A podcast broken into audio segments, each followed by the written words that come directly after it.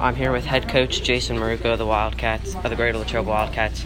Coach, obviously you lost, you lost two weeks ago at Upper St. Clair, and it was a tough loss to take. Even though you lost the game, you fought till the end. What does that tell you about the team this year? Uh, like I said uh, after the game, I, I, really was impressed with our resiliency and how um, there were certain times in that game it would have been easy to, you know, fold it up, but we just kept battling back, and you know we put ourselves in position to tie the game at the end, and uh, in the end they just made a couple more plays than us. Landon Carnes continues to make plays through the passing game to start this year, which was a struggle for the team a year ago.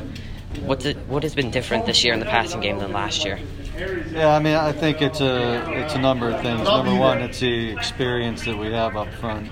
Um, you know, returning four out of five guys. Those guys have done a great job of protecting Landon. And number two, it, it has been Landon. He's done a good job of really taking what the defense gives us. Uh, you know, not trying to get too greedy. And when you do that, good things are going to happen.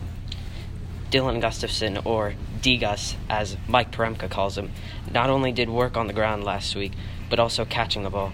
What have you liked out of him to start the year? Yeah, I mean, I think the same thing. Us being able to, you know, I, I think you saw two different things from the Mount Pleasant game, Upper St. Clair game. You know, we grinded it out at Mount Pleasant, ran the football very effectively, uh, which in turn opened up our passing game, you know, versus Upper St. Clair. And again, anytime you're able uh, to do both, it puts the defense in a tough position. The defense struggled last week against one of the better teams in the WPIAL in Upper St. Clair. What are they going to have to do differently this week at Connellsville?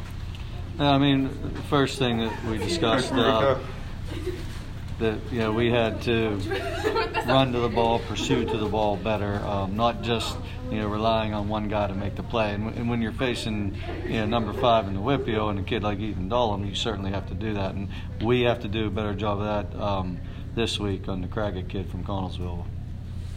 Tucker Knupp has really developed a connection with Landon Carnes in the passing game. What confidence does it give you when Tucker contributes on both offense and defense?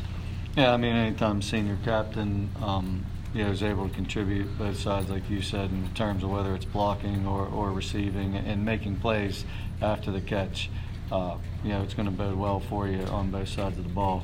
Uh, and him being the quarterback on defense, making sure we're always lined up properly and, and gives us a good chance from the start. Your game against Gateway was canceled or postponed, which means you did get an extra week to prepare for your game against Connellsville. Is there anything that's going to change in preparation this week, and do you expect any fatigue from your team? No, I mean, I thought one thing I told the team we, we used the extra time and the week off to our advantage. Uh, n- number one, in terms of practice, we were able to focus on some things that we feel we, we hadn't done well uh, leading up you know, to this game. Able to do some self scouting in all three phases of the game.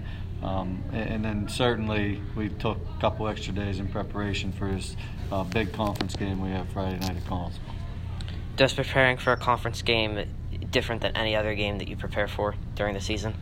Uh, in terms of preparation, that part isn't different, but your mindset certainly needs to be different because anytime uh, in high school football and every, if you want to be in the postseason, you have to win games in October, uh, and that's been our message to our football team, uh, and they understand that having the veteran leadership that we have.